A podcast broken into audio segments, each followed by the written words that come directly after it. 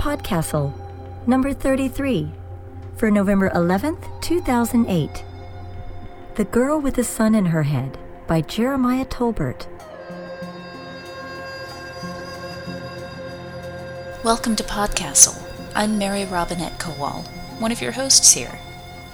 When I was a kid, my parents, for reasons that remain unclear to me, decided to say yes when I asked if I could paint on my walls. Not, mind you, paint my walls a solid color, but create a mural.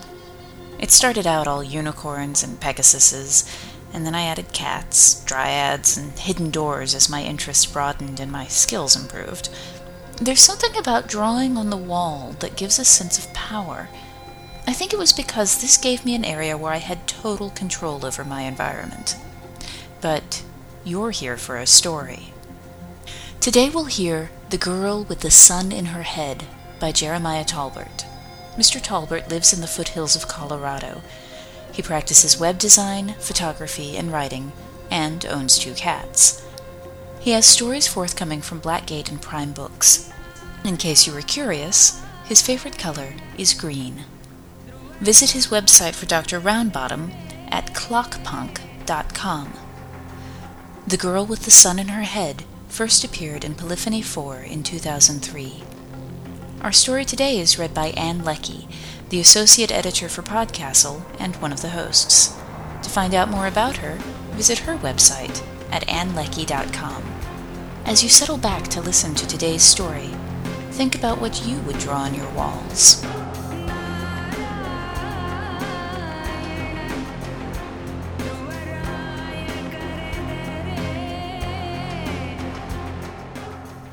Amelia's home is in a city where only children are allowed to draw graffiti on the crumbling walls.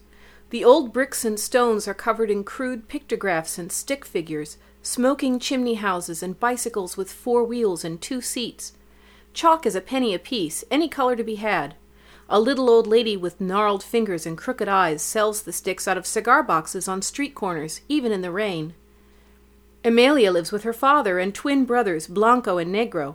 Negro is very nice to Amelia and buys her sweets. Blanco steals and hides them underneath his mattress. In the spring, the flies are drawn to the sugar, and Blanco spends the night swatting at them without much success. The flies never bother Amelia or Negro, or their father, who sleeps in the rocking chair in the living room beside the fireplace.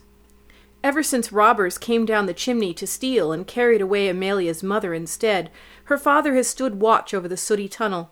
He lost his job years ago. Negro and Blanco work on the waterfront, unloading exotic goods from faraway lands. When no one is looking, Blanco stashes a bolt of spun silk or a bag of spices under his shirt. He sells these things on the underground market and uses the money to buy dirty comic books and tickets to the movies for his girlfriend, a prostitute twice his age named Consuela. Sometimes Blanco brings Consuela home with him and takes her into the bedroom. To Amelia, Consuela is a sour smelling monster with long, red painted talons and ragged dresses in garish colors.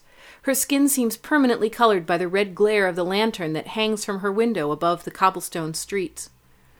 When Consuela comes to visit, Amelia takes a penny from her hiding place in the flour jar below the kitchen sink and runs down the stone steps from her family's apartment, down the streets between buildings built from blocks of pink and gray corals, through the green grass Tommy Gall Park, and past the dolphins' dancing fountain, until she reaches the little lady with the gnarled knuckles and the box full of chalks. I will take one stick of yellow, she says to the lady, and the lady nods and grins, staring over Amelia's shoulder down the street and out over the endless waves of water. The old woman is blind, but somehow she can feel the colors of the chalks through her weathered fingers. Many children have tried to steal from the chalk seller, but she can always hear them sneaking up, no matter how softly their footsteps. Amelia always buys her chalk, and always buys yellow. When the woman has no more yellow, Amelia comes back another day, and another, until finally the yellow is there again. Nobody, especially not Amelia, knows where the woman gets her chalk. The art store that caters to the rich and lonely artists who rent small rooms in the hotels along the waterfront sells its chalk for three times the price, sometimes more. Once Consuela brought Amelia a piece of blue chalk. When I was a little girl, I would draw on the walls, Consuela said. I drew the waves of the ocean and tall masts disappearing over the horizon. Amelia said nothing. She gave the chalk to Mariana, the little girl who lived next door. Consuela never gave Amelia anything again. Here's your yellow, dear, says the chalk seller with a toothless smile. The stick of chalk is perfectly round and as long as Amelia's finger, but brittle and frail. Amelia cups the palm of her hand, and the chalk seller lets the stick roll gently off her fingertips and into Amelia's hand. Amelia closes her hand carefully and then runs, pretending that monsters from the sewers have slunk out of the foul stink and wish to make her their princess. She runs around the bend, past the bakery and the smells of fresh croissant and the window full of ginger cookies, around the men playing obscure games of dice and checkered board games on the street outside the tannery, over the wall of the cemetery, past the collapsing church with more holes in the roof than statues of saints within, and down the alleyway, always uphill, always higher into the city and away from the smell of brine and drying fish, until she stops, huffing and holding her stretched sides. When she looks up, she is surrounded by shadowy streets lined by stuccoed walls and dark windows.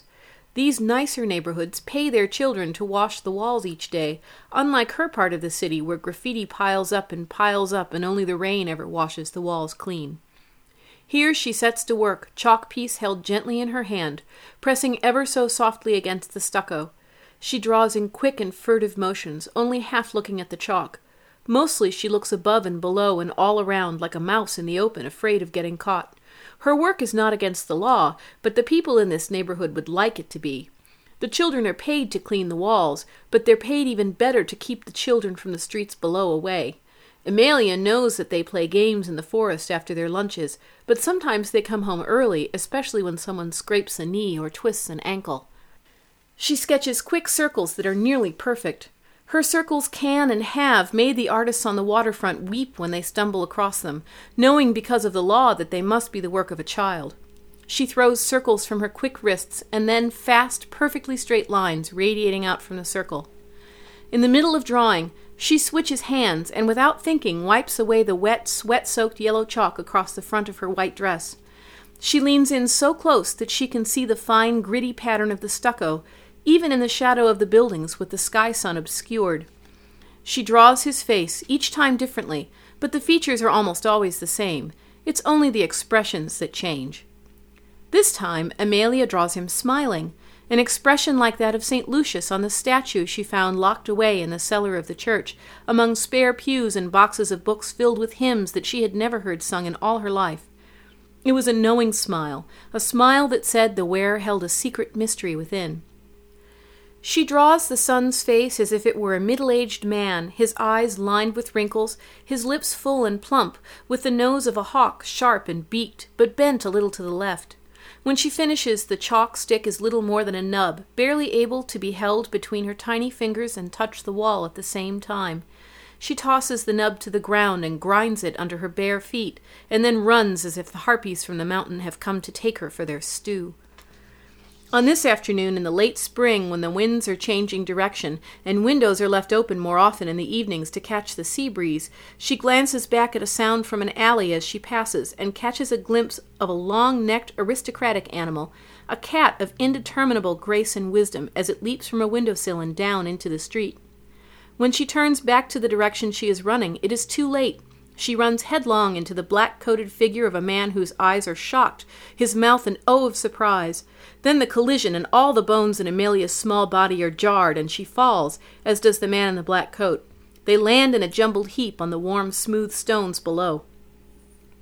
Amelia lies for a moment, shocked by the impact, and surprised at the coolness of the black cloth beneath her. The coat should be hot and uncomfortable, but instead the touch is soothing like a damp rag across her forehead. She remembers suffering from a fever, a cool cloth held by an almost forgotten mother who had almond eyes and straight black hair, black like the man's coat. She lies motionless and holds her breath. The man groans and stirs, then freezes when he realizes that Amelia does not move. Gently he slips out from underneath her, and Amelia could swear that he becomes as thin as a shadow and half as there when he does so. She doesn't move from the stones and keeps her eyes looking downward. She pretends to be dead. Little miss, please get up, the man whispers. His voice reminds her of the taste of grapes, wet and tart, the consonants like small pops in her ears. She cannot help but roll over to look up at him, even though she is ashamed for her inattention. He offers her a hand twice the size of hers. It is covered in thick black lines that swirl and coil back on themselves. A labyrinth of lines crisscrosses his hand, and her gaze is trapped on the path, chasing an exit that isn't there. He coughs politely, and she looks up, the spell broken. He wears a broad hat made of green felt with a peacock be- feather in the band. Amelia has never seen a peacock feather so close before. Staring at the feather and the delicate whorls of color, she takes his hand, and he lifts her effortlessly to her feet. I I'm sorry, master. I should have been looking where I was going, she says, her voice cracking like dropped china. She doesn't want to cry, but the man is being too nice. If she ran into a man on the waterfront, he would whip her silly for her stupidity. What thing scares you so that you run like a frightened rabbit? he asks in his grape voice. His eyes are as green as his hat, and his hair is white, though his face looks young and unwrinkled. Nothing, sir. I always run this fast, she answers. He shakes his head. You run as if something chases you. I know about such things, you see. I pretend that things chase me so that I run faster. Each time I run a little faster. One day I will run faster than the setting sun, and then I will see him in his slumber. Oh-ho, the man says. You wish to see the sun resting his head upon his bed? That is an odd thing for a child to wish. She holds her head low. I'm sorry, master. It is nothing to be sorry for, he says, smiling and reaching out to tilt her head. His eyes are the color of seaweed, she thinks. Maybe you will one day. Thank you, master, she says, and then dodges past him, her heart fluttering, and this time she runs, afraid that the strange man in the black coat and the green hat will follow her. When she looks back, he is not, and part of her is sad, but she does not know why. The next day, a fierce storm blows in from the sea, and Blanco and Negro stay home. They sit in the chairs from the kitchen table beside their father and listen to the wailing wind, getting up only occasionally to refasten a shutter. Amelia lies on her bed and stares at the ceiling. She wonders if the sun takes naps on days where the rain clouds blanket the earth. What else would he do besides nap or stare at the clouds below? When he wakes up, he glares and frowns, and the clouds boil away, she thinks. When Amelia was too little to walk, she remembers being left in the park on a blanket under a clear blue sky with the sun in his noon perch. She remembers staring deeply at the yellow orb until it became all that she could see. All she could see for weeks afterwards was the sun's face, his curious half smile, and his sad eyes. It does not seem strange to her that she could remember things from when she was so young. She remembers more. Doctors feared she had gone blind, and her mother sobbed every night above her cradle. Her mother blamed herself. They took Amelia to see the old healer who lives in the abandoned lighthouse where the rocks used to be until heavy man o' wars came and blasted them away with cannons and made the waters safe. She was blessed in the church with cool water sprinkled on her brow.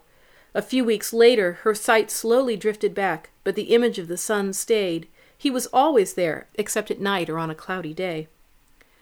She wonders often what the sun is thinking to accompany his odd facial expressions, but everyone knows that the sun cannot speak to people, so this she sets aside and does not allow it to trouble her. When the sun sets, he is no longer in her mind, no longer her ever present and silent companion. Where does he go? And most importantly, what look rests upon his face while he sleeps in the dark night sky? And so she runs every day, from home to the little school when the bells ring and the teacher is sober, to church on Sundays, to take her brother's lunch in the afternoons, and on her chalking excursions up the hill and down the rich streets. It rains for three days after she met the man in the green hat. In the rain, the sun is away from her mind, as it is at night, and she grows lonely for the sight of his kind face. The sun is never fierce to her, not even in the hottest days of summer. In fact, he seems most joyous on those days, more than any other. Finally, she wakes with the sunrise on the fourth day, and the sun beams across the sea on her city into the open window of her bedroom. Roosters call from below in the streets. The sun is happy but weary and exhausted. Amelia smiles. She also feels that way when she has slept too long. She creeps out of the house, past her snoring father, and down to the street. She runs to the waterfront, swinging her arms like she is hammering nails. This time, black legionnaires are onto her and will sell her as a concubine overseas if she doesn't escape. Amelia doesn't know what a concubine is, except that it is a very bad thing for a young girl to become, and it happens often in the stories that are told by old sailors from the bows of their ships to the laborers. Today she will earn a penny running errands, she decides, and then she will draw the face better than she ever has. Sometimes she wishes that her drawings could remain longer than the chalk. She dreams of buying canvas and paint and putting the sun down in all his magnificence. Maybe then she will get it right and truly capture him in a way that she can share with her family. Blanco once saw her drawing the sun and only laughed and shook his head. That was when she decided to move up onto the hill for her sketches. Negro seems to know about them, but he never speaks of them. Sometimes she wishes that he would. She almost wants someone to explain it to her as much as she wants to explain it to herself. For most of the morning, Amelia delivers bread across town for the baker, whose son stepped on a shard of glass and would not be walking for the next several days. To and from the bakery she is chased by goblins, wicked seagulls, and sea spirits with sharp tridents that will jab her fiercely if she slows. Finally, there is no more bread to deliver, and the baker's wife pays her three pennies for the morning's work, promising that Amelia can make more if she comes back the next day. Everyone knows how fast Amelia can run, and often they vie for her to run their deliveries when their regular help is unavailable. Amelia stops home and places two of the pennies in her father's lap. He nods always when she brings him money, but never looks her in the eye. She backs away, watching him for some other reaction, and then she's off down the streets, only just avoiding the roof bandits and their lassos tossing from above. She comes to the chalk seller and gives the old woman her penny. Yellow, please. Of course, dear. The old woman's hands fumble within her box until she withdraws a green stick. Here you are. Ma'am, I'm sorry. That stick is green, Amelia says, suddenly feeling a cold chill run down her neck. It is green like the man's hat. The old woman frowns, but reaches back into her box and feels again. This time her hand returns with Amelia's yellow. Stay away from him, little one, the old woman says, and does not let go of the chalk. He's been around. I can smell him. Then she drops the chalk into Amelia's hand. Thank you, Amelia says when she's already halfway around the bend and to the bakery. She runs as if the man in the green hat is there behind her, following without taking a step, just floating in the air alongside, and she runs faster than she ever has before. When she glances back, she sees him, and he waves to her with a grin. She runs faster. When she reaches a nice spot for drawing, she nearly collapses from the strain of running. She pants and wipes sweat from her brow. She ties her long brown hair back behind her head in a loose knot, only to look in her hand and see that she has broken her chalk stick in two while running. Amelia has never broken her chalk before. Tears well up in her eyes, but before she can let them loose, a hand grips her shoulder from behind and shakes, then spins her around. A fat man in brightly colored, expensive clothing glares at her and begins to shout. His voice blasts her like a hurricane. So you're the useless thing that draws on my walls nearly every day. It costs me a penny to have your pointless doodling scrubbed away. What's this? His sausage fingers pry open her hands and pluck the chalk from her. He throws the pieces to the ground and grinds them into the dust. No more! It may not be against the law for you to draw here, but I won't have it. If I catch you drawing your sun here again, I'll have you sold to gypsies. Amelia is too frightened to say anything. The man is a rich banker, one her father owes money. She did not know that the walls she draws on nearly every day are the walls of his home. You look familiar, he says. He squints and turns her face upward. You're Marco's daughter, aren't you? Amelia is too terrified to admit that she is. What would he do if he knew? That look in his eyes, a greedy look, she has seen in Blanco's eyes so many times. He looks at her and sees something valuable. If I catch you here again, I will have you sold to gypsies, girl. Go away. Satisfied, the banker turns and enters his home, slamming the wooden door shut with a bang like a cannon shot. Amelia then begins to cry in great sobs that nearly shake her to pieces, like the broken chalk she has just held in her hand. If she doesn't have her drawings, what does she have? Brothers who barely know she's there, and a father who has not spoken to her since her mother was taken away? Only the sun in her mind, and he is not always there, if he can leave her at sunset, he might leave her forever one day. She feels that he is the only one that cares for her any more. She wanders through the streets and alleyways, sniffing and sighing. The sun begins to set, the shadows grow longer, and the noises of the homes around her grow louder. She flops down on a coral stoop to rest her tired legs. The man in the green hat is beside her, sitting with his feet crossed and his hands across his lap. The maze lines draw in her eyes again, hypnotizing them. There's very little for you here, Amelia. If you could run to him, he cocks his head to the west, would you? Would you run as hard as you could? I could only run that hard if something really chases me, she says with a sniff. Wherever you run, little miss, something will pursue you, even if it's ghosts of memory. But if you want to go to him, I'll help. I have seen how he looks in your drawings. He's lonely, don't you think? And that's it exactly, the reason that she has felt sad for so long. The sun looks at her each day, whether smiling or frowning, grinning or grimacing, and he is sad because he is all alone in the sky. The moon and the stars must fear him. I would run to him if only I could, she whispers. Then look, the man in the green hat says, and he opens his coat. Dark is the approaching night. Inside, red eyes watch her. The beasts will fall upon you and devour you if you do not run. Run to him. Only his light will save you. And then they flow out the gargoyles, the demons, the spirits, the ghouls and ghasts, the creatures of the night, the terrible things that cannot be seen directly. They come and they chase. Amelia runs. She turns to the west and stretches her legs as much as they can, and then some more. Each step goes a little further. The creatures behind her howl with anger and hunger. She bounds over the walls of the city and across the treetops of the forest on the mountain slopes. The creatures bounce along beneath her, leaping up. Their claws graze the soles of her feet, but they cannot grasp her now. She is too fast. She runs until she is a speck in the distance. She runs until she disappears over the horizon. The creatures give up and shuffle back to the home in the man with the green hat's coat. When the sun rises in the morning, a tiny little star follows it closely, one that was not there the night before. And when the sun sets that night, the tiny little speck of light hurries to keep up with it. Negro weeps when she does not come home. He goes into Amelia's room to collect her things to give away to the needy children. In their drawings, Negro occasionally sees the sun drawn as an old man, and he holds hands with a fast footed little girl who is always smiling. Her father vanishes one night from his chair, and Blanco finds the floor around the chimney covered in soot and ash. The people of the city catch glimpses in the night of a pair running across the rooftops holding hands. Consuela finds religion, but Blanco does not. She tricks him into marrying her after a late night of drunken revelry. They fight often over petty things, but especially Blanco's cheating. Soon they have three horrid little children that Blanco spoils, mostly to irritate his wife. The man in the green hat hikes into the forest, continuing on his journey to the east. Anyone he meets gets what she wants, but not always what she deserves.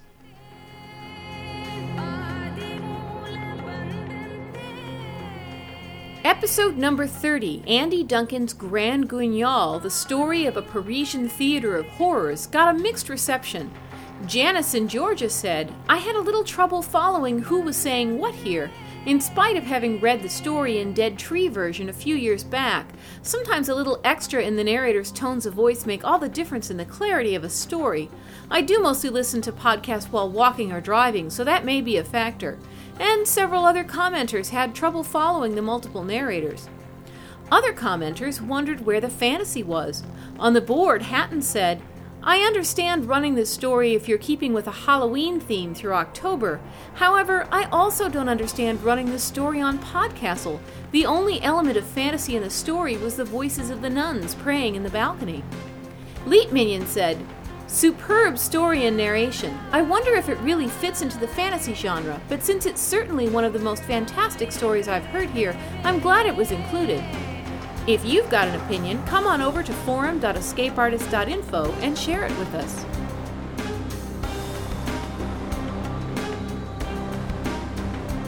Podcastle is a production of Escape Artists Incorporated and is distributed on a Creative Commons Attribution Non Commercial No Derivatives license. Share it, but don't change it or sell it. Our theme music is by Shiva in Exile. You can find them at magnatune.com. You can discuss this episode of Podcastle or nearly anything else on our forums. Just visit forum.escapeartist.info. And if you like science fiction or horror, be sure to visit our sister podcasts, Escape Pod and Pseudopod. And if you enjoyed this episode, tell a friend, or post to your blog about it, or consider donating via the PayPal link on our site. Francois Duc de la Rochefoucauld said, Death and the sun are two things we cannot look on with a steady eye.